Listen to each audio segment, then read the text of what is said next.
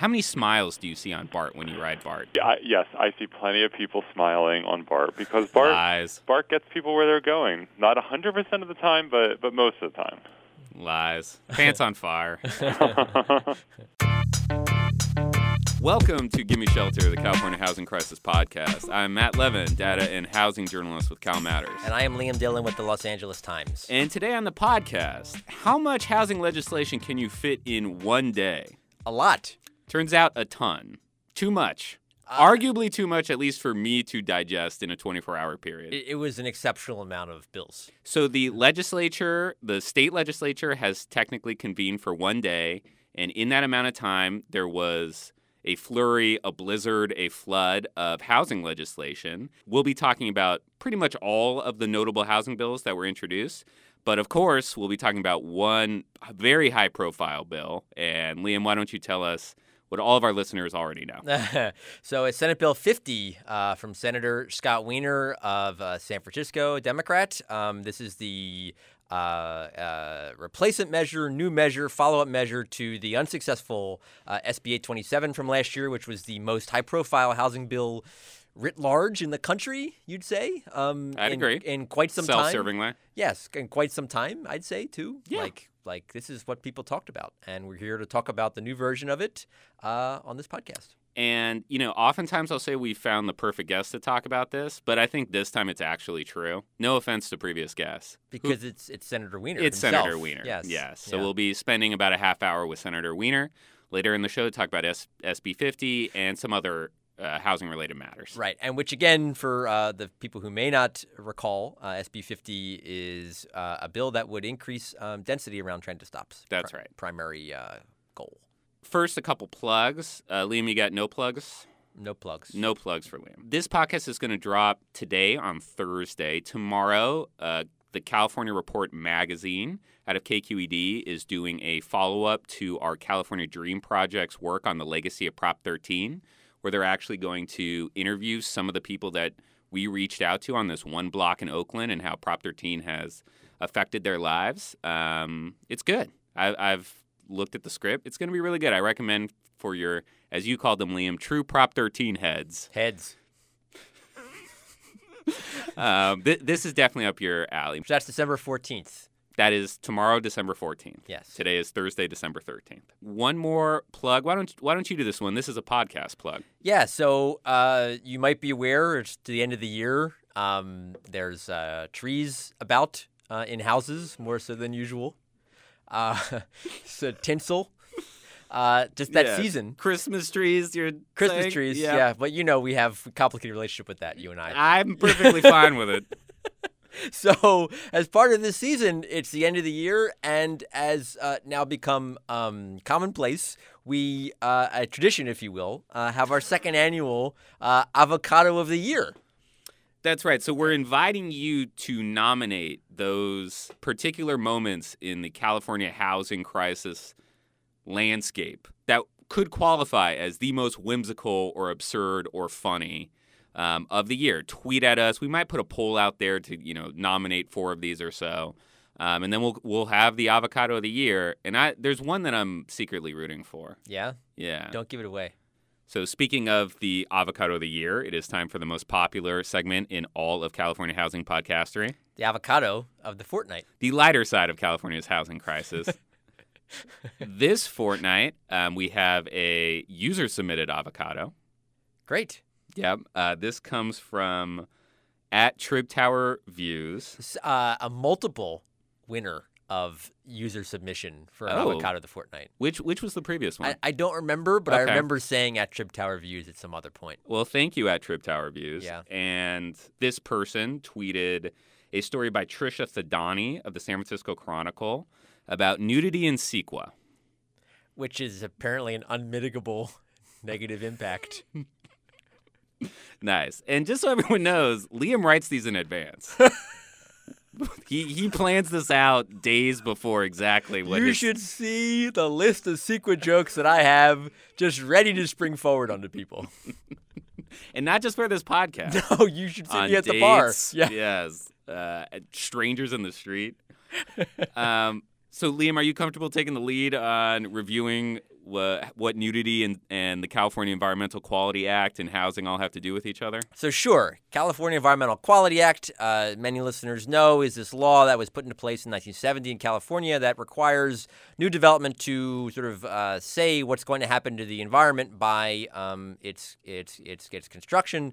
Uh, it's much more detailed than that and much more controversial than that, but at its base, that's what it says. And so, this law has been used and oftentimes criticized for holding up um, projects because it has very many stringent uh, obligations. So, uh, there's a new lawsuit um, coming in San Francisco regarding a building uh, that's going to be relatively large, uh, 100 er, development, 150,000 uh, square feet of commercial space, And Uh, tall, tall. Yeah, how tall? You have the you have the height on there. I don't have it. I don't have it. I do Uh, not, but it is tall to interfere with a uh, specific enterprise. Yes. So uh, before we get quite get there, close to 1,600 uh, houses, uh, a quarter of which would be uh, reserved for low income folks, and uh, as you said, tall, tall enough to bother a Russian bathhouse nearby. Yeah. Yeah. And uh, at said bathhouse, um, there was some concern from the owner that the uh, uh, sunbathers, who occasionally sunbathe in the nude, would have their privacy interrupted by this new sort of massive complex. And Liam, the reason I'm having you kind of take the lead on this is as a uh, frequent utilizer of Russian bathhouses yourself, Mm-hmm. do you, I feel like, does this hit home in a particularly personal way? You know, you, you don't have to say who you who CEQA you know plaintiffs are. No. I'm just going to put that out there.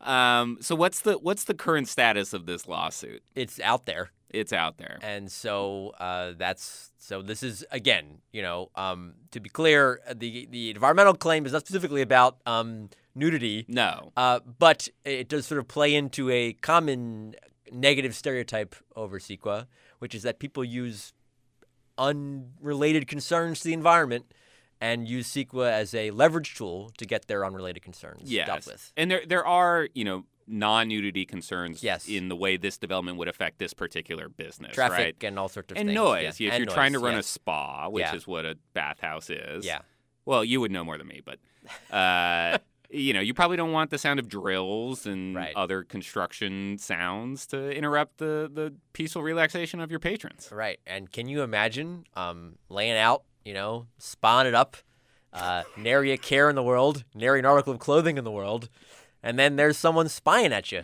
I literally can't imagine that. Wouldn't like that. No. Mm-mm. Mm-mm.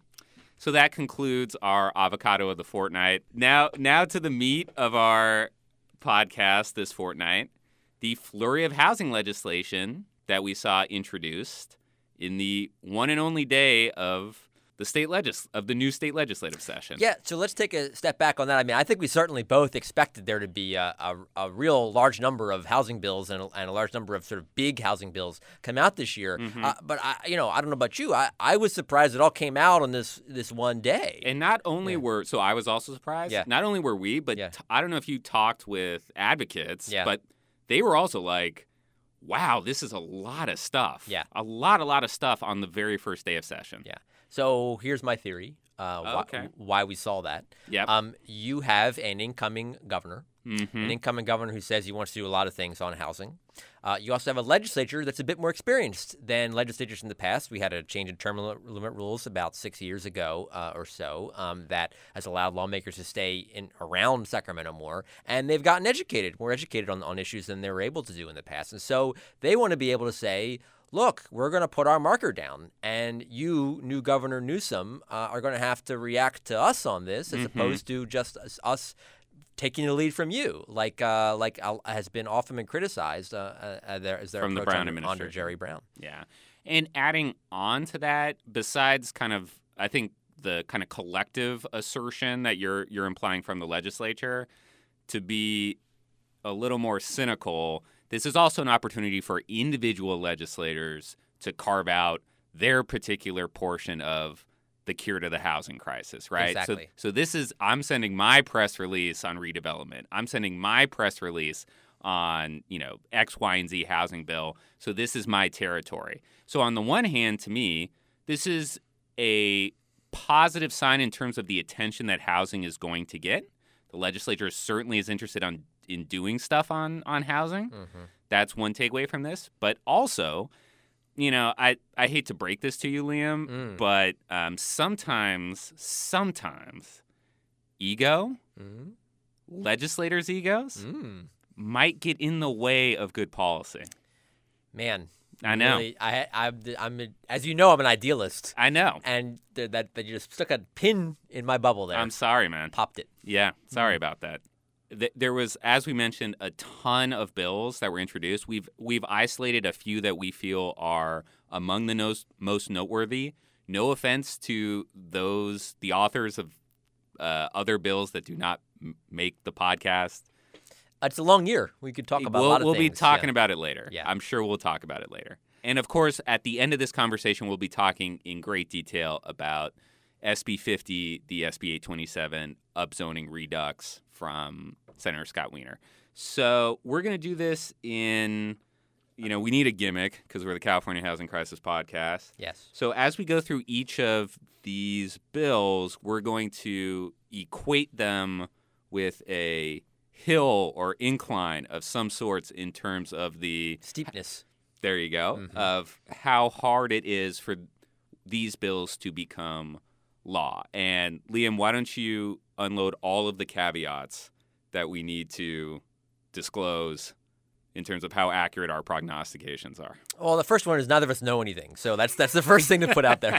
Uh, but be, Yes, be that as it may, we should lead every podcast Right. with that. but be that as it may, I think there are two two things in particular. Um, one is we still don't know um, what Governor Gavin Newsom is going to do. New governor, incoming governor, governor elect, whatever term you'd like, uh, is going to do. Um, the extent to which he engages or does not or takes over process these processes will, I think, go an extremely long way to deciding what actually gets passed or not. So that's number one. Uh, number two, um, you know, I think given the range of bills that, that are out here, it would not be shocking um, for there to be a, a, a similar effort to do a package of housing bills. Um, and if there is a collection of bills that are put together, similar to as it was in 2017, that would mean bills that otherwise might not have any shot of passing could be could do so as part of a larger effort. Yes, not to mention a bunch of other external variables that could affect the fate of not only these bills but any anything that's trying to go through the legislature from federal action to the state of the economy to, so just keep that in mind when you tweet at us clips of what we said from this podcast episode when something happens to these bills. Yes. Okay. Um, let's start with a topic that we've talked about actually in pretty good detail on this podcast before redevelopment. So we actually saw three bills. Is there three? Okay. Yeah. So uh-huh. so there, I think there's three bills, separate bills, Okay. that uh, would attempt to revive redevelopment in some form. To quickly summarize what redevelopment was, why don't you just do it? Sure. Uh, so start, starting in the 19... So, so yeah. do, do it quick. Yeah. Do it quick. We Yeah. got a lot to cover. Yeah, so I'll do it real quick, with, and definitely be real quick when I start with this sentence. Starting in the 1940s, um, No. yeah, no, California had a system whereby cities and counties could sequester a certain amount of uh, property tax dollars that were generated from sort of downtrodden neighborhoods, and that money would go towards economic development with a certain percentage uh, set aside for low-income housing. Uh, that was an extremely, ultimately ended up being an extremely controversial program, lots of sort of graft, corruption, et cetera.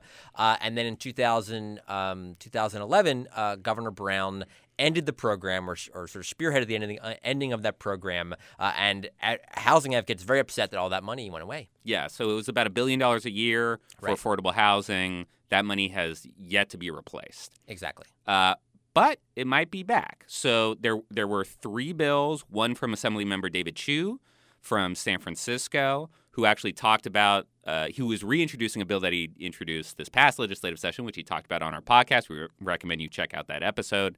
There is a proposal from Senator Jim Beall of San Jose, head of the Senate Housing and Transportation Committee, that takes kind of a different tack in reviving redevelopment. And then there's another proposal from Senator Anthony Portantino, which has gotten less attention, but again, another attempt at reviving redevelopment in in some way or another. He's from LA area. Yes, he's Yep. from the LA area. Mm-hmm. Apologies. Liam, what, what should we kind of take home from all of these redevelopment proposals? So um, I think there's this, been this pent up appetite, uh, not just on this, but I think in particular on this, um, because lawmakers sort of felt that they were dragged kicking and streaming uh, by Governor Brown under the guise of the budget crisis to get rid of this program uh, that they all really liked, because this is program. A lot of the lawmakers came from local government where this was mo- a lot of money that they had to to to address these issues, and so um, you know they're, they're all going to come back with plans to say yes, yes, yes. This is another way to help local governments deal with the housing crisis um, and do it in a way though that it won't be graft and corruptiony like like it was in the past. And Yes. So more set aside for low income housing, for instance, um, more stringent uh, sort of strings, State oversight. state oversight and strings at what the money could be could be spent on, those sorts of things. And so, um, uh, and um, also pretty happy that there was an endorsement essentially from uh, Gavin Newsom to bring back a redevelopment type program when he got into office. Yes, that was one of the pillars of his plan to combat the housing crisis. Was Exactly. we need to bring back redevelopment in some form, Yeah. mostly to fund affordable housing. Yep. So that being said, let's embark on our slopey metaphor. Uh, from little tiny Knoll Okay. to uh, Everest, Mm-hmm. what what is where? How big is this climb? How big is this climb? I think it's one's closer to Everest than Knoll. Oh, Um, well, is there any, is there anything in between? I, I don't know Mount Tamalpais. I don't know. I mean, ma- maybe that Ooh, one. Okay. Yeah, All yeah. right. So that- Interesting. yeah. Um, because I think this is a multi-year discussion to kind of get this right. Hmm. You know, I don't. This this seems to me like a thing that is so complicated with so many moving parts that it's tough for me to imagine. Like there are a lot of funding bills that are way easier than this to understand and way easier Mm-hmm. to figure it to figure out. And I think the conversation that that Assembly Even Chiu wanted to have last year to kind of get everybody in a room and figure things out uh, in anticipation for this coming year, I don't think it happened to the extent that he would have wanted to. And so I don't see progress on some consensus on some of these ideas really at the point where you could see it being hammered out in a particularly thoughtful way. Uh, so I, I, I think I mean I'm not saying it can't be done, Yeah. but I'm saying it seems really hard um, and really hard to get right. Um, and and so I would not be shocked. This is one of the ones that sort of doesn't doesn't happen right away.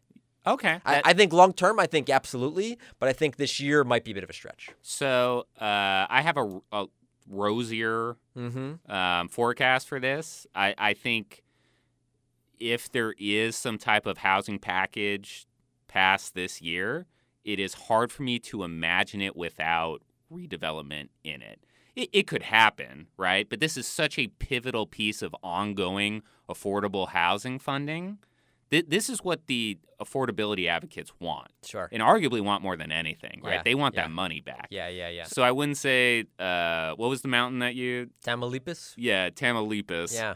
Uh, I'd say it's more of you know a hike Yeah. that uh, my friends invite me on, and they're like all outdoorsy, and they Right. do this for fun that I would never want to take part of. Okay, let's move now to SCA one from uh, Senator Ben Allen from Santa Monica. Yeah. So some the potential Article thirty four potential- bill. Sorry. So, so some potential ballot measures um, here. Um, uh, you know, I think three of them we're going to talk about. Um, Yes. And this would go. These uh, all three of them, I believe, have not been decided targeted for a date. Remember though that the primary, California's primary, is in March now. So either of these would go on the March March 2020 ballot or in November of 2020. Yes, and sorry, I should say SCA stands for Senate Constitutional Amendment. Yes. So, um, Article 34 is a provision of the state constitution that was passed in 1950. It provides a uh, uh, rule um, that any low-income housing project has to be voted on by a the city or county in which it's in. Um, you may be like, well, wait a second, I didn't vote on the one down the street for me, or down the block for me, or um, or any other neighborhood. There are a lot of workarounds to that, um, and um, I like a little bit of a plug. I'm working on a sort of deeper look at Article 34, its history, uh, and so we'll be able to talk about that more in depth. But uh, suffice it to say, this has long been seen as a um, sort of barrier to low-income housing production, if not practically, which I believe it still is. Also philosophically, to sort of have this provision, you know, called out in the state constitution is something that's you know frankly discriminatory towards poor people. and not just poor people. The the, the history that Liam is referencing is racist. It, it is it is a racist history of keeping people of color out of wider communities. Short answer, yes, you're right. Long answer, there's a there's actually a, been a long discussion about this. Yes. um, that's that, that's been part of this debate. And we should also say practically for all of these uh, constitutional amendments that we, we're going to be going through that ha- were proposed on the first day of session, they need two thirds in each chamber and then a 50% vote, I guess 50% and one on the on a statewide ballot. Correct. So um, this this one, um, I would uh, I think this is going to be a pretty easy um, sledding through the legislature. In terms of the the slope, you want to give a This is uh this Go- is go uh, this, this one's a hop, skip, and a jump. I think to in the legislature. in the legislature. Okay. Um, I, I would, I would, I would be surprised if it were not on a ballot. Um, but um, I, I think a reason that it wouldn't be is if someone, if no one commits to putting the money to actually run a campaign, which I think will be absolutely necessary to get something like this passed. Okay, let's talk about ACA one. Yeah. So a Democrat um, from uh, the Sacramento area, uh, Cecilia A- Aguiar Curry, um, has uh, introduced ACA one. This is actually a redo. She proposed this last year as well. And uh, right now, uh, for low-income housing bonds or, or money to, uh, among a bunch of other things, um, for local for local governments to to get them approved, it takes a two-thirds vote of the public. And she is suggesting um, for both housing and tran certain transportation projects that that threshold to be lowered to 55 percent. So this amendment would have very practical political consequences, and you can see that um, in the election results from this past November. There were several housing bonds pegged for affordable housing um, in cities across California, San Jose, Santa Rosa, a handful of others that failed to meet the two thirds requirement. But got more than a majority, and in some cases exceeded that 55% threshold. Yeah. So it, it this is it's important. This is this this would be a very important and consequential constitutional amendment. Okay. What what's the incline? What, I- what how big's the hill? I think it's higher than um, the Article 34 one. yes, me too. Um, uh, for a variety of reasons. I think because I think you have to again. This is sort of the larger thing they were saying at the at top top about the context of this. I, you know, I'd be surprised if this goes on the ballot at the same time the Article 34 one does, right? I mean, Yep. because you're going to have two measures now to make it easier to build low income housing. On, like- you know what I mean? Like, it just seems like you have to think about what the structure of the ballot is going to look like for these sorts of things. And so, um, I, again, I'm not exactly sure what gets priority, um, but it seems to me like this would be a tougher thing to, to, to pass. Um, while certainly more consequential from a practical level. um, Exactly. and than- often those yeah, two things go hand in hand, right? Exactly. On the flip side though, you Yeah. do see a natural constituency to put up money for this as opposed to Article 34. Right. So I would peg this as a very steep mountain. Yeah, that sounds right. Yeah. Mhm. Now let's get to uh, what I am calling the Liam Dillon Pulitzer Prize bill. Whoa. You know, in a in this industry, um, there's a there's a buzzword called impact, Mm. and it gets thrown around a lot. I use it when any anytime anyone tweets anything I do, I call that impact, and I send it to the Pulitzer Committee. Yeah. Uh, so far, it hasn't worked for me. But I think this is actually an example of impact. Uh, this is SCA 3 from Senator Jerry Hill. Liam, why don't you tell us uh, the, the fruits of your labor? Yeah, so we'll see if it gets to committee hearing maybe before there, there there's impact. Uh, but this is a, a potential ballot measure that would address the uh, inheritance property tax break I wrote about over the summer. Essentially, this is the provision in the Constitution that says heirs can inherit their parents' uh, low property tax rates when they inherit their houses. And we found, um, sort of most notably, Jeff Bridges, uh, actor Jeff Bridges, and others were able to take advantage of this tax break to get a low property taxes for their parents' house while at the same time renting it out for a lot of money. Uh, and so Senator Jerry Hill introduced uh, SCA 3, and this would change the tax break such that you would you and heir would have to live in your parents' house in order to get it. Uh, in and of itself, um, I, it's tough for me to imagine this measure would put get on the ballot. But as part of something larger, I think certainly, I think there's not a lot of people who, in the abstract, don't see some sort of inequity here uh, that they would like to see addressed. Yes, and this could either be part of a tax reform package or a housing package or both. Exactly. Okay, let's talk about the main event SB 50, Senator Wiener's attempt to upzone uh, California neighborhoods around public transit and sometimes not around public transit, at least in this iteration of the bill. Let's we're going to do this in two parts. The the first part is we're going to go over some of the the policy differences between SB 50, which they're calling the More Homes Act, um, which is more, let's see if I can do this, housing opportunity, mobility, equity. Is it equity or equality? I to pay attention to these things because I think they're silly. Well, I think they've spent, they probably paid thousands of dollars in consulting fees yes. for this. Right. Um, and then an S. Sustainability. Gotta be. Yeah, there Yeah, you go. okay. Sustainability, yes. Uh, and then we're going to go through some of the political implications of this version of the bill with special attention to those political obstacles that basically doomed SB 827 last year. So, Liam, Yes, Matt. uh, what is the point of this bill? Yeah. So the point of this bill is essentially the same, or not essentially, is the same as what it was last year, which is basically allow for um, apartment building near transit and more of it. Uh, and so uh, we have, um, like it was in the final version of the bill before it died last year, this would allow for four to five story apartment complexes in neighborhoods surrounding Metro in LA, BART in the Bay Area, other tr- other rail stops. Uh, there's there in San Diego or wherever, wherever else Yeah, around the state. Caltrain, South yeah, Bay. Exactly. Uh, the legislation would also ease some local restrictions on building homes near frequently used bus stops. So there's still a bus element of it, but it is not as robust, uh, the prescriptions, as it is around rail. And the original SB 827, you could build up to eight stories in in a certain radius of public transportation. That is no longer on the table. So we talked about the same broad intent of the bill, maybe a little less ambitious in terms of density, at least the original version of SB 827 versus SB 50. What what notably stands out as different in this iteration? So there are three major things I think you and I and other observers have um, seen in this bill that were not the, not there last year. And so first is around there was this big debate over uh, displacement and gentrification and tenant controls and make things you know to ensure that people don't get moved out of their buildings or moved out of their neighborhoods by this legislation. So this takes, uh, I think everyone would agree, a much simpler approach to that to that problem than than the issue than they did last year. And this just simply says look, if there was someone living on this property as a renter in the last seven years, you don't get you don't get the advantage of using this bill. You can't use this zoning reform. Number one. Number two, there's uh, So yeah. so sorry. So let, let's just hold on and flesh that out a little bit. yeah, Can the the seven year the seven year look back? Yes. Just to explain why, because like if if you told seven years, so a property can be vacant for seven years and you can't touch it. So the the rationale behind this is um, you can buy a property, kick everybody out, then sit on it.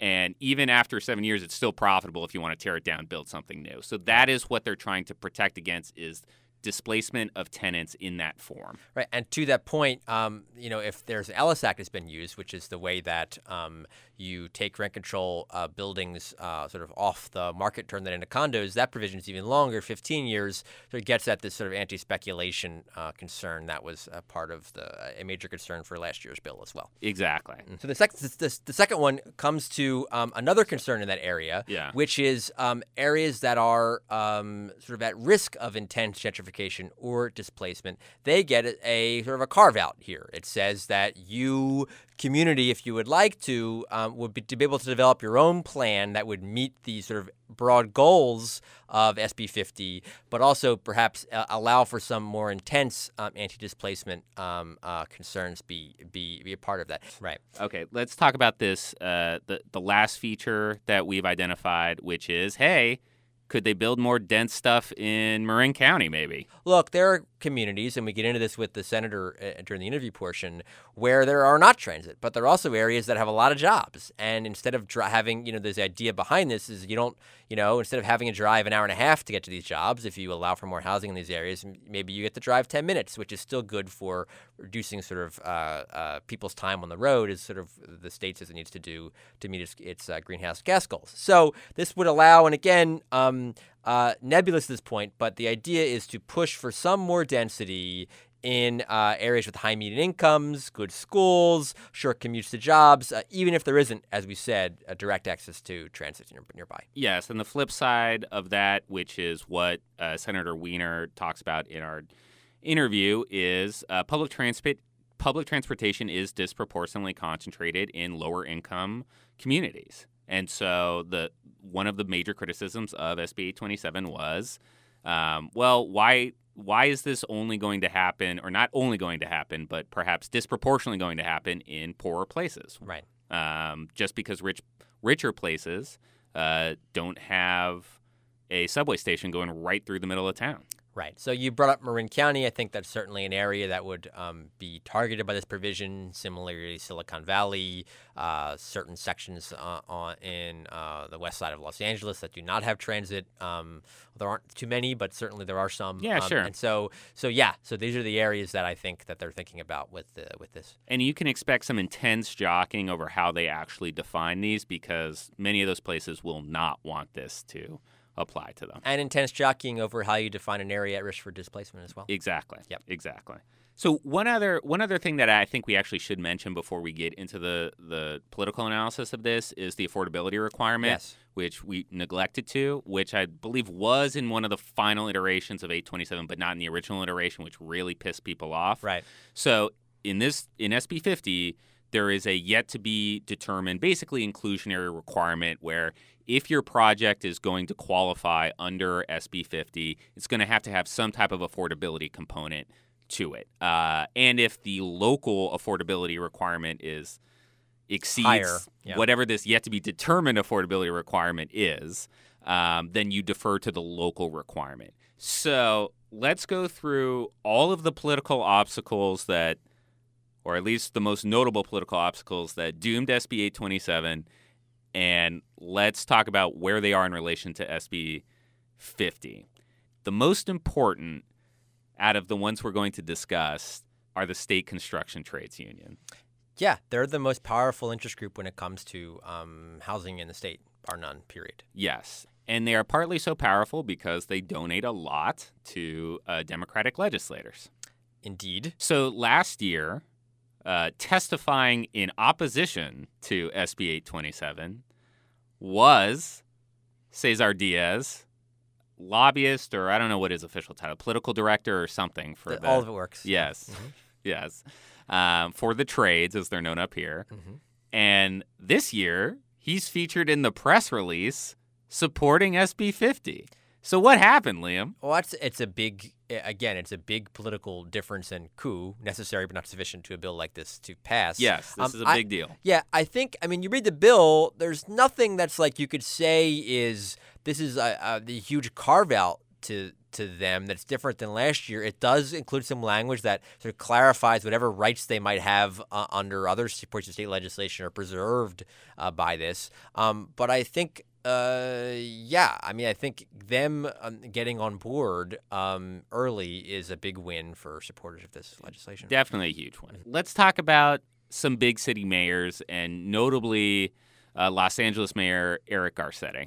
So he was, um, uh, uh, the, I think a good adjective for him last year was squishy, a bit squishy uh, on. I on- would say on this more bill. than squishy. I, he was not a fan. No, I not a fan. I mean, he said some nice things, but then he said was opposed to it, and then he was Mhm. even stronger in saying, you That's know, right. we don't want um, large complexes next to Spanish revival homes or something like that. It was some weird quote uh, that he said. But anyway, um, uh, so he was not a fan l- last year uh, at the end of the day, and now, um, while uh, to my understanding, he has not officially endorsed the bill, um, he is saying very nice things about it. Was included in the press release uh, as someone saying nice things, and so that and and when you couple that with the support, the explicit support of uh, Mayor Breed from San Francisco, Mayor, Mayor Steinberg, Steinberg. of Sacramento, certainly the tide, if you will, on this appears to be have uh, appears to have shifted. Yes, which has implications for whether cities writ large will support or, or oppose this, right? There's not all cities are the same, obviously, right? Yes. B- Mhm. And big cities are for the most part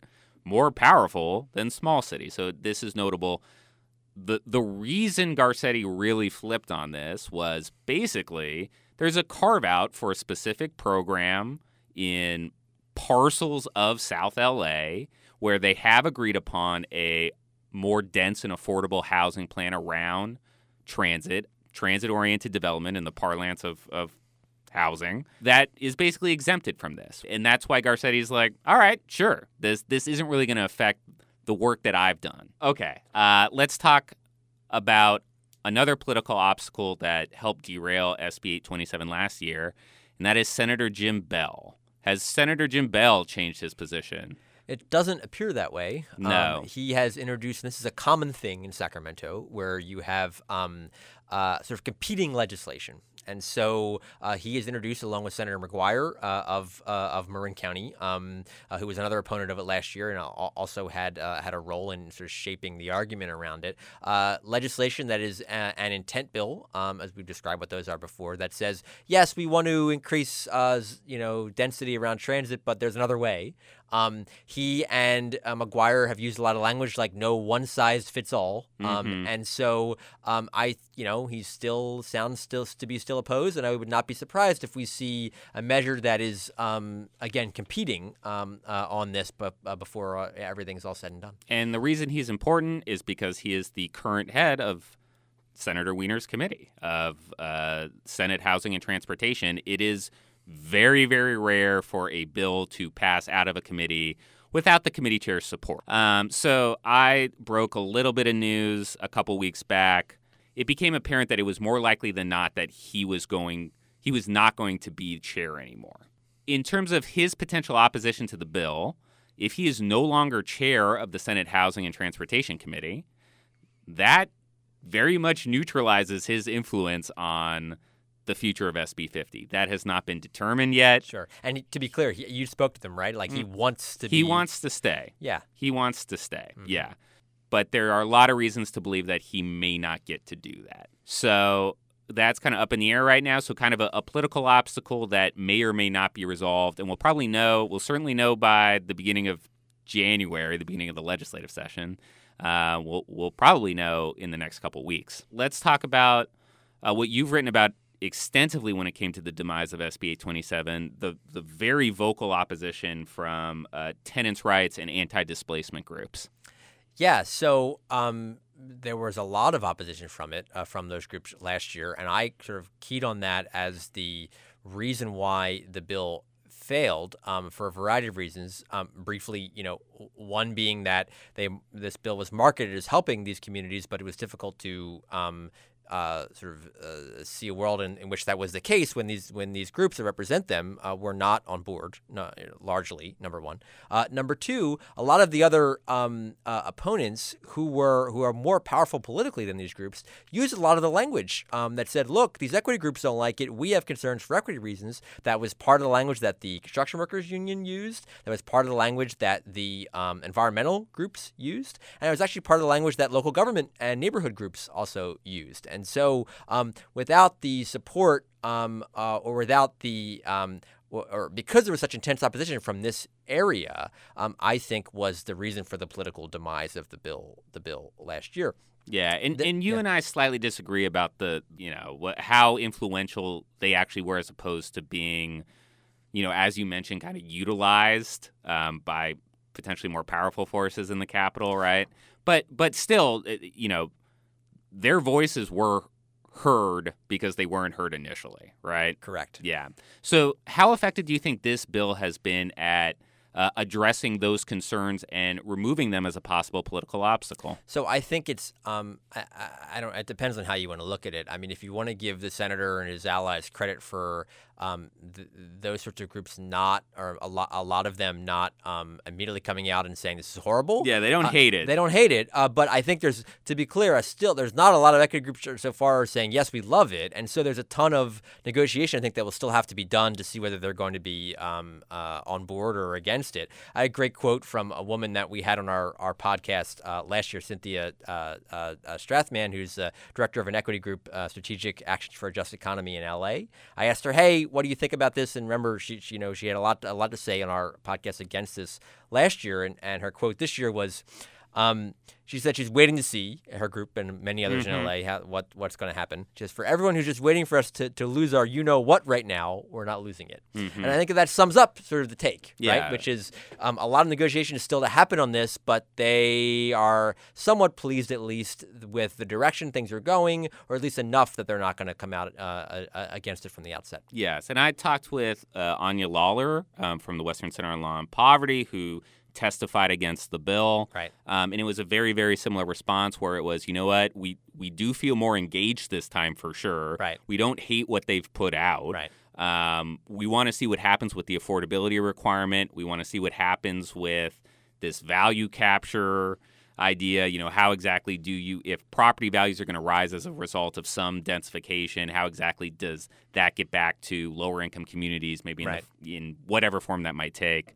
Um, but but you know, I think the bill was at least compared to last year, I mean, relatively successful in, in this regard. You didn't hear a chorus of hell no from these groups. Well, I think the practical changes to the bill were very much designed at addressing these Yeah. concerns. Yeah. And so, um, again, we're going to see the ultimate success of that as this sort of works its way through. Yes. But it was clear from the language that came out, the intent was to ameliorate the concerns that were primarily driven from from these groups. Yes. So that leaves uh, one other uh, major source of political opposition, um, and that would be cities without big city mayors that support this bill. So tell me a little bit more about that. Yeah, so it's the League of Cities uh, in particular. This is the organization representing cities, uh, 539 cities across across the state. Uh, obviously, anything that's an incursion on their control or their power is going to get a negative reaction. It got a very strong negative reaction last year, um, and uh, it has gotten, uh, and I expect to be, an equally strong negative reaction this year from not just uh, the League of Cities, but also a bunch of neighborhood groups who are very upset, individual um, elected officials from local governments very upset at this at this idea. And again, as we said, sort of this doubles down on it because this is now expanding further Yes. into uh, wealthier neighborhoods. The intent, at least, is than last year's bill would have. Yes. And underlying all of that is homeowners. Right. And homeowners who would specifically not like to see an apartment building built on their block. And like it or not, they form two thirds of the California electorate. So even if the League of Cities is kind of isolate, might be a little more isolated than they were last year, um, these neighborhood groups that you mentioned, and then the phone calls that legislators are going to get, and emails that legislators are going to get from people that they know vote who don't want this bill. It that is that is opposition that should not be underestimated. This is very much a, a potent political force to be reckoned with in in uh, in the state. And even if you have the building trades on board, even if you have environmental groups on board, even if you have equity groups totally on board, that does not mean this is a cakewalk or something that w- would absolutely going to happen. This idea of impinging on local power over uh, over how to shape their community as they see it um, is a very potent force. It is safe to say that this bill stands a much better chance of advancing through the legislature than the original version of SB 827, Correct. given the changes in kind of the political landscape that we just outlined. However, um, it is by no means a sure thing. No. It is a it. This is going back to our original uh, metaphor. This kind of it, it's not Everest, but it is a Himalayan. Yeah. It is a Himalayan ascent. Yeah. Yeah. there you go. Yeah. Yeah. Uh, I was trying to make a Sherpa joke, but I, I, I didn't come to me. Uh, but but uh, but yeah, I mean you're you're right, and I think that um, we go back and talking before about about Gavin Newsom. Yes. Um, and you know, without strong support from the governor's office, it is very easy to see a bill like this getting ground up through the legislature by committee heads um, who say, "Well, five stories, how about three? Uh, I think that's a perfect way to sum up our uh, analysis of SB 50. Um, let's talk to the guy who actually authored the bill, uh, Senator Scott Wiener from San Francisco. So we're here uh, with Senator Scott Wiener, Democrat of San Francisco, uh, author of Senate Bill 50. Senator Wiener, thank you so much for being here. Thanks for having me.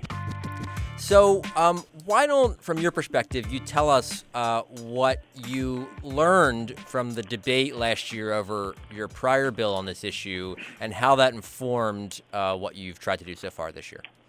Uh, I learned it was completely non-controversial, so you know. um, I know I, I learned a lot, and and it was. I think when when we introduced SB 827 last January, we we course knew it was going to be controversial. Uh, I don't think any of us. Uh, I, I certainly did not anticipate the uh, breadth and depth and intensity of the statewide conversation on, on the bill, both people who were enthusiastically um, supportive and people who were enthusiastically uh, and deeply opposed. Uh, it was the only bill I've ever carried where people, not just in San Francisco, but in other cities, will stop me on the street and know the bill number.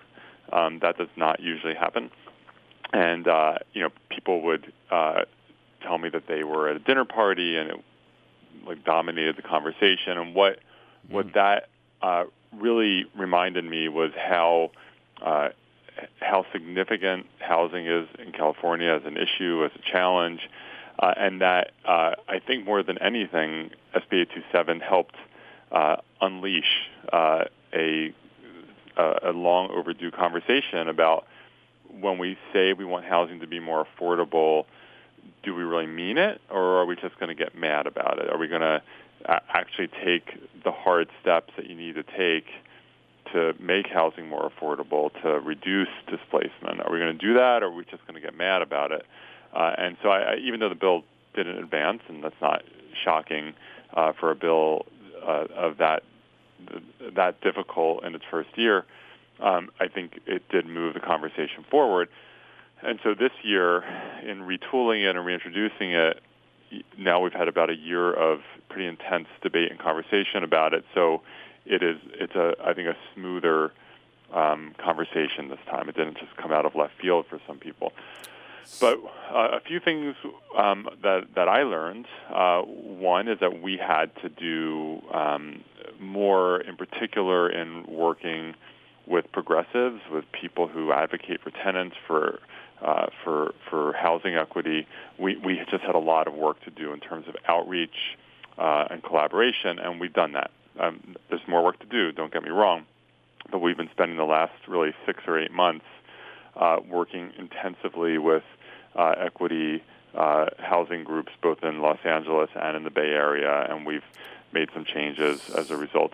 So, uh, so sorry to interrupt, yeah. Scott, but head of California YIMBY, yes, in my backyard here um, last year to talk about SB 827, the sponsor of the bill and he said, you know, we're we're new to this, talking specifically about California YIMBY.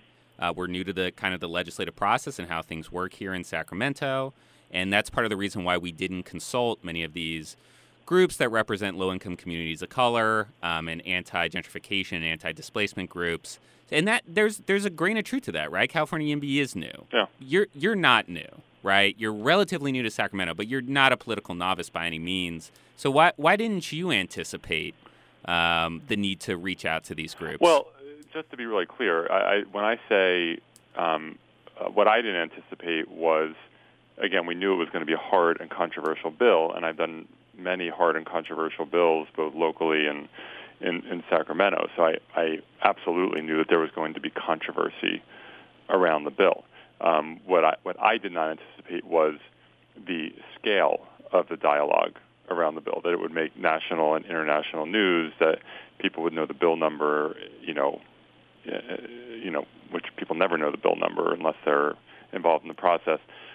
Uh, and so I, I knew that there was going to be controversy and a lot of work to do. I just didn't anticipate the scale of it. But let me also back up, and and you're right. I've been a, a legislator for quite some time, and I, you know, um, none of us is perfect, but I, I do have a sense for how to do a bill. Um, and there there are there are when you are going to propose something really hard, uh, yes, you can uh, you can take the approach. I'm going to work out every issue before I even introduce it. I'm going to work through that, and sometimes that works there are times when you have like a natural broad coalition behind you, uh, and you can just work it all out before you introduce it. And then, of course, there's always negotiation, but you have most of the stuff worked out.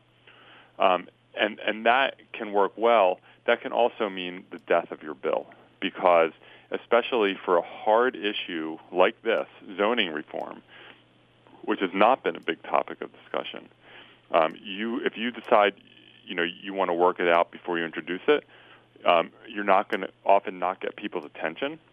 Some people might be dismissive. I don't really want to work on that. I'm working on other things, um, and you end up either not being able to move forward, or it gets so watered down by the time you introduce it that you don't even have much of a bill anymore. And there are times and there are issues where you have to move forward and just say, "This is what we're proposing," and then you take the feedback and you work with people. Uh, and so I don't, um, I don't, uh, in terms of how we did it last time, uh, I'm, I don't back away from that. I'm, I think that uh, it was reasonable how we did it last time to introduce the bill, announce the idea, and then have dialogue with people. And once you have a bill that's in print with a bill number that's an official thing, you get people's attention. Uh, and and and yes, it didn't work the first time around, but uh, again, you look at anything big in the legislature, it is the exception, not the rule, where a big, big, big, significant thing that's hard will get passed in its first year. So, in the re- in the aftermath of this, this bill being introduced, were you surprised at any of any of the reaction that came? You mean in terms of SB 50? Correct. This year. Um, I was. Uh, I've been very. Uh, I don't want to say surprised. I wasn't sure um, exactly what the reaction among uh, progressives as a whole was going to be. Among, or when I say progressives, I'm referring to in the housing world, equity groups who advocate for tenants. Um, and there have been, uh, you know, the groups we worked with, of course, have been terrific and have said, hey, well, there's more work to do, but we're, we're working and, you know, we like some of the changes that have been made. But there are um, people both in San Francisco and when I've been in LA who have come up to me and said, "Hey, I, I really had issues with your bill last year, but I really like some of the changes that you're making." I, you know, there was a guy I was at a holiday party, a political holiday party, who was a very vocal critic of me in general in San Francisco, who came up to me and said, "You know, I um, I'm keeping an open mind in your bill, and I really appreciate that you put strong tenant and demolition protections in there. So I'm I'm holding my keeping my powder dry." Hmm. So I, that has been very um, I've been really happy about that. Just again, people may end up opposing or being neutral or supporting in the end, but that people are actually being really thoughtful and are paying close attention to the changes we've made and are watching what we're doing, uh, and that's all I can ask for. Uh, what what conversations, if any, have you had with uh, Governor-elect Newsom's transition team, and and what do you expect from the future governor in terms of support for this mm-hmm. bill? Uh, well, we've uh, we've kept uh, Go- Governor-elect Newsom's team uh, very updated on what we're doing. Uh, we've uh, you know, briefed them. Just we want to make sure that they know exactly what what we're doing. the governor-elect and I have spoken various times about this about this issue, and I you know I would would never try to predict what what the governor-elect will do. I don't want to speak for him. Uh, what I will say is I've known I've known Gavin Newsom for about 20 years. Uh, I know him to be an extremely pro-housing person in general, not just as candidate for governor, but back to, to when he was mayor of San Francisco. This is definitely an authentically held view uh, of his.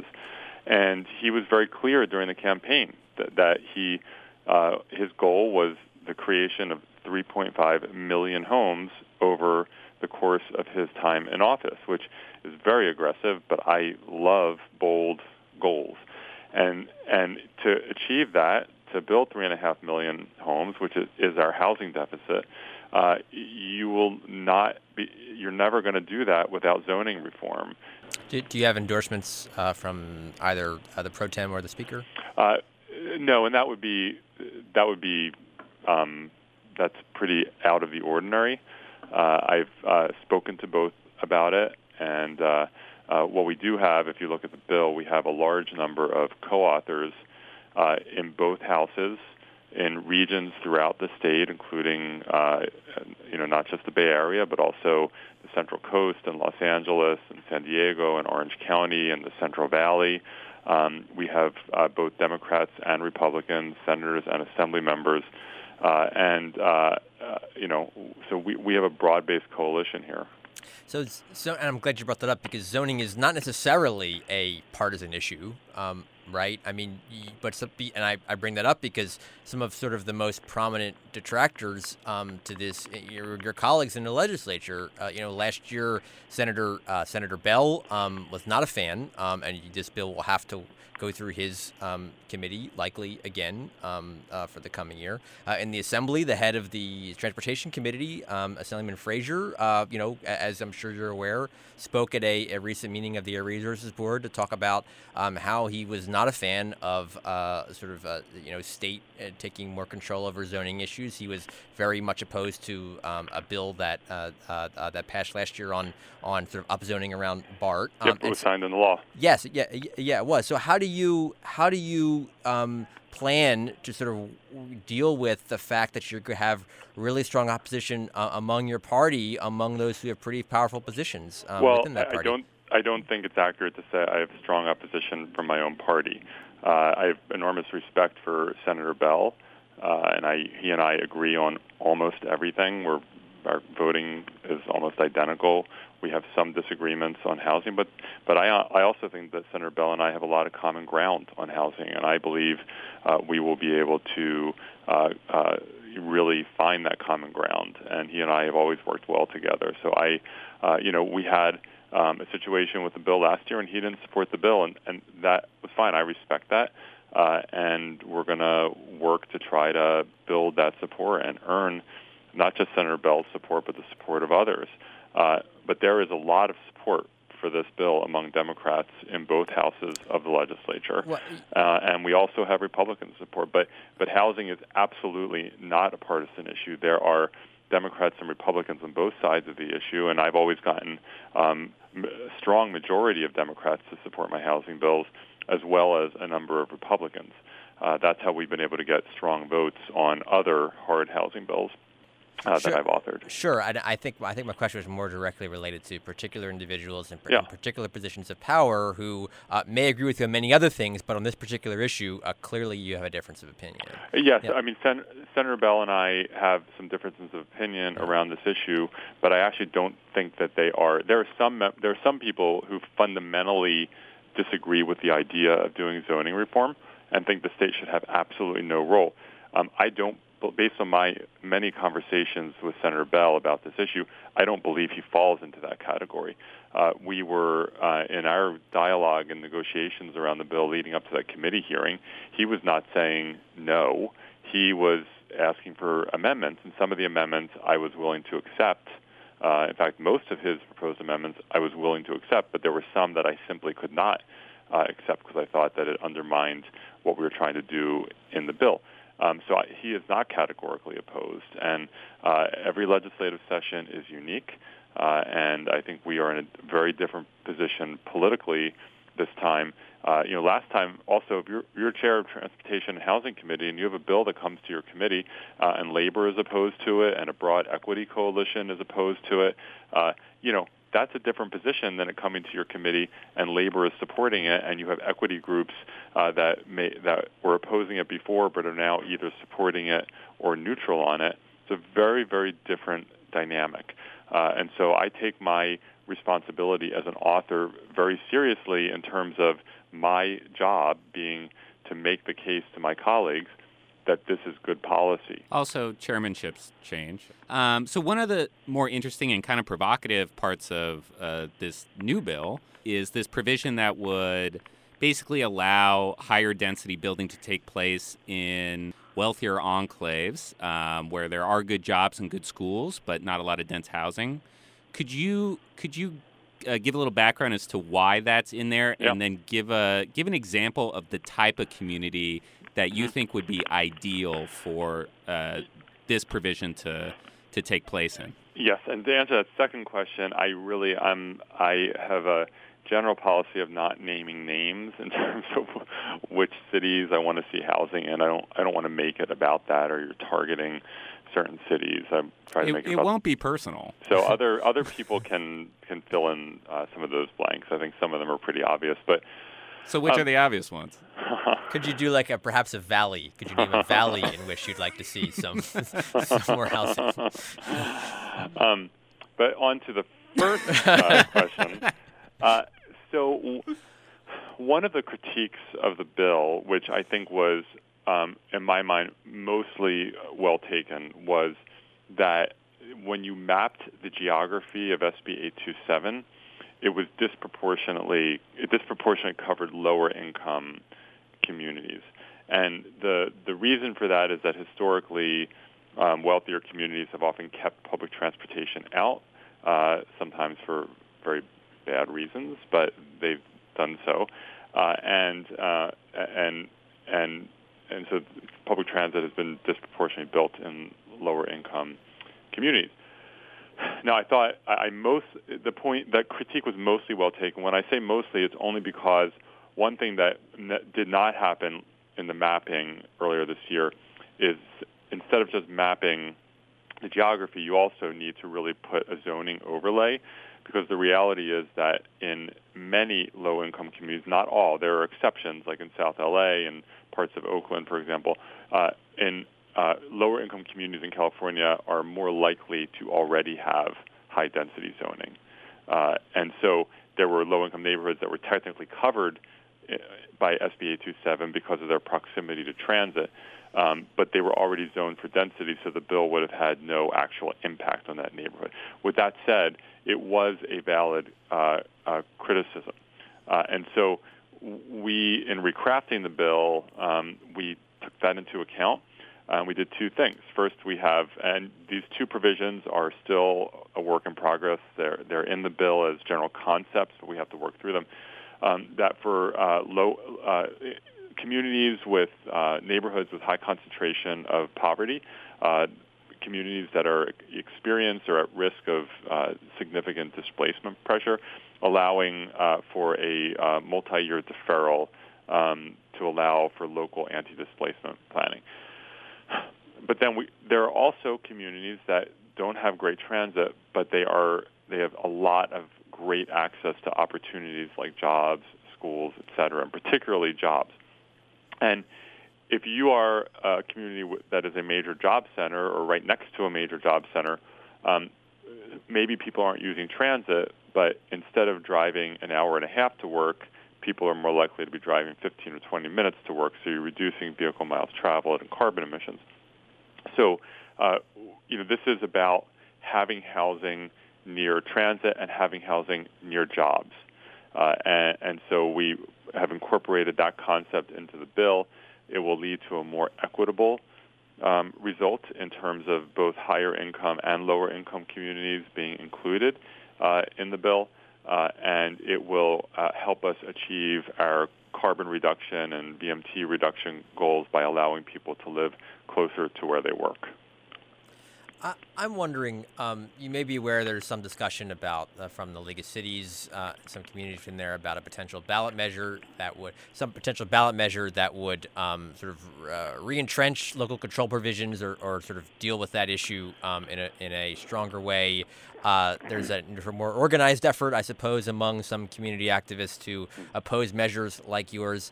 Do you have any concern about there being uh, this bill being part of any sort of overreach that would cr- provoke a reaction that could, you know, re- re- result in a ballot measure that would make things a lot more difficult for you to get your, your needs yeah, or the issues you um, want on this? Yeah, there's this group called Livable California, which is actually um, it's called, it should be called the Livable Livable California for people who already have housing and are closing the doors behind them.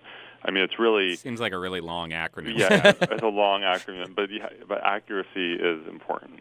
Um, yeah, it's not. California is not so livable these days for people who are struggling with housing or people ha- who have to commute an hour and a half each way to work or people who are living in their cars or the uh, 17,000 uh, children in LA Unified uh, who are homeless. It's not that livable for them.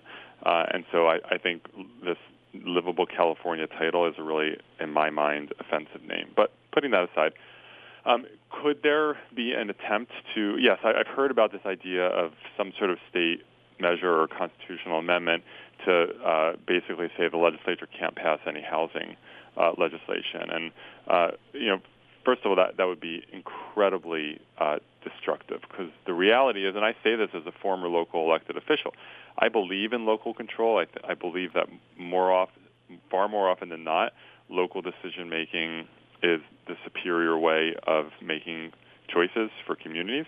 Um, but it's not 100% of the time. And local control is a good thing when it delivers good results, uh, which it usually does, but not always. And we have had a system of almost pure local control around housing in California for a long time with either no state standards or toothless state standards. And look where we are. We've driven the car into a ditch. We have a three and a half million home deficit. We see the human suffering that is happening because of the housing crisis and young people and working class people and young families being pushed out, people not being able to envision a future for themselves in their community. So there's always a risk of a backlash, but that doesn't mean we shouldn't do everything in our power to solve major problems facing our state. So we are aware of what they're talking about, uh, and if they go ahead and, and are somehow able to qualify uh, a measure. I don't know. Maybe you know. I don't even. We we know who could potentially fund that kind of measure. Um, there will be a huge effort to defeat it, uh, and and and again, I just don't think that should stop us from trying to make positive change. Who would who would fund that? Who would fund what?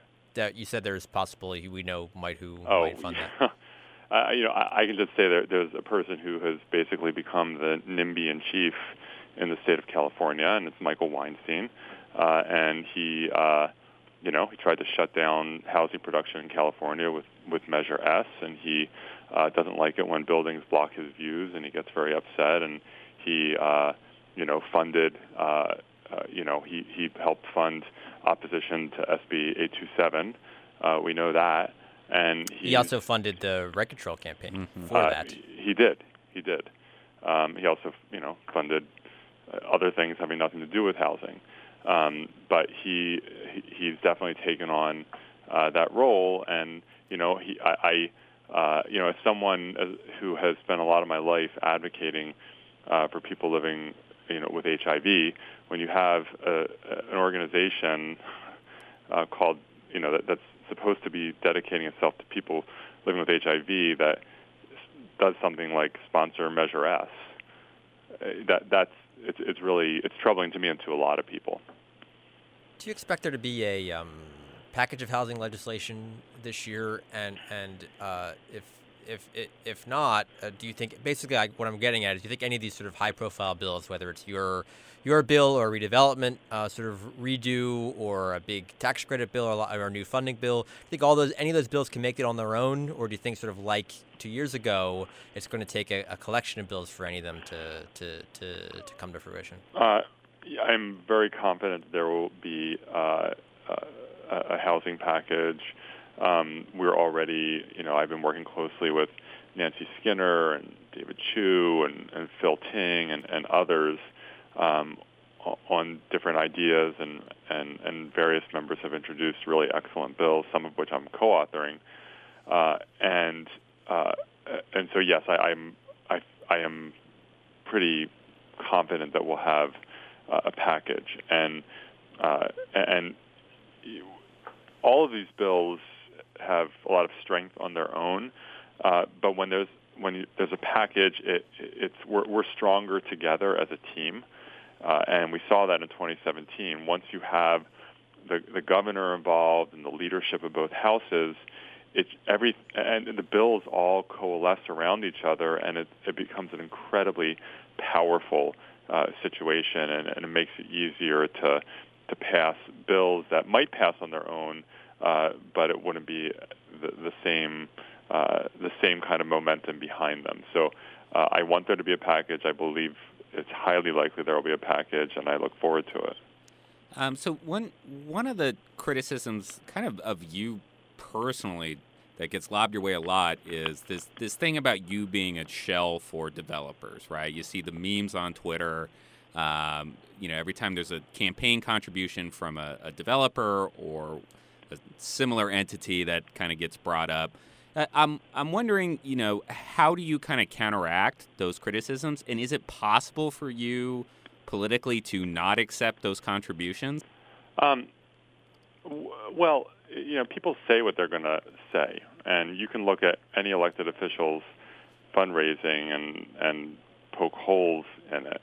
Uh, you, know, you know, when I ran for the Senate, um, I, I was, uh, you know, my, I, people who were against me were attacking me. Oh, you're just in the pocket of developers, even though my opponent uh, was taking a lot more developer money than I ever did. So people just, you know, people are going to, if I stop taking developer money tomorrow, they just find another, you know, reason to uh, uh, attack me, or they would say, well, this person who's helping you took money from someone who took money from a developer. Uh, I I have my my goal is not to help developers. I work with a lot of different people, including nonprofit, affordable housing developers, uh, people who develop market rate, people who are uh, in academia, people who are advocating for low-income tenants, uh, a wide range of people in this in this area. Uh, and my interest is not for developers to make profit. My interest is to have enough housing for everyone. Someone has to build the housing. The housing doesn't build itself. Um, maybe a few people build their own homes, but they're um, certainly a tiny minority. and so I guarantee you, are the people listening to this podcast, um, I'm going to hazard a guess that 99.9% of them uh, live in a home, uh, whether it's single family or an apartment or condo, that was built by a developer at some point or another. And heaven forbid that developer made a profit from building that home. Otherwise, the developer wouldn't have done it. Uh, if it was a subsidized affordable housing uh, unit, then it was a nonprofit uh, that built it that wasn't making a profit, uh, but certainly had to have that unit pencil out financially. Uh, so I'm glad you brought up, brought up our listeners. Uh, my question, my next question is is on behalf of them. As you might expect, they they tend to be very engaged um, on housing issues in California to be listening to us, and so I'm wondering uh, if you could sort of tell them what they should be on the lookout for with respect to uh, your bill SB 50 over the next few months. What are sort of roadmap the roadmap uh, here that they should pay, be paying attention to? Sure. Well, we have a few pieces of the bill which I've uh, discussed that are still being fleshed out. So at some point we will, uh, you know, finalize that process and, and put the, the more detailed uh, language uh, in. Um, and, uh, you know, we'll uh, presumably it'll get its first committee hearing late March, maybe early April. So that'll obviously be a significant milestone. And you know, we're also going to continue to build our support, and we have uh, uh, organizations and voices, you know, people who uh, are not who have not endorsed the bill yet, but we believe will. So I think we're going to see continuing momentum in terms of the support coalition uh, for the bill, uh, and uh, just keep an eye out. I'm sure this bill will not be one of those bills that just sort of quietly and invisibly moves forward. I'm sure there'll be plenty of plenty of focus and discussion. But I also think people should focus on some of the other bills that my colleagues are doing. I think Phil Ting uh, and Nancy Skinner are doing some fantastic work, and Bob Wieckowski um, around uh, uh, in-law units uh, to try to close the loopholes uh, that some uh, some cities, not all, but some are exploiting to try to prevent uh, in-law units from being put in. So there's a lot of energy, a lot of great bills to watch, and uh, it's going to be a good year, I think. Do, do you like do you like in-law no, units?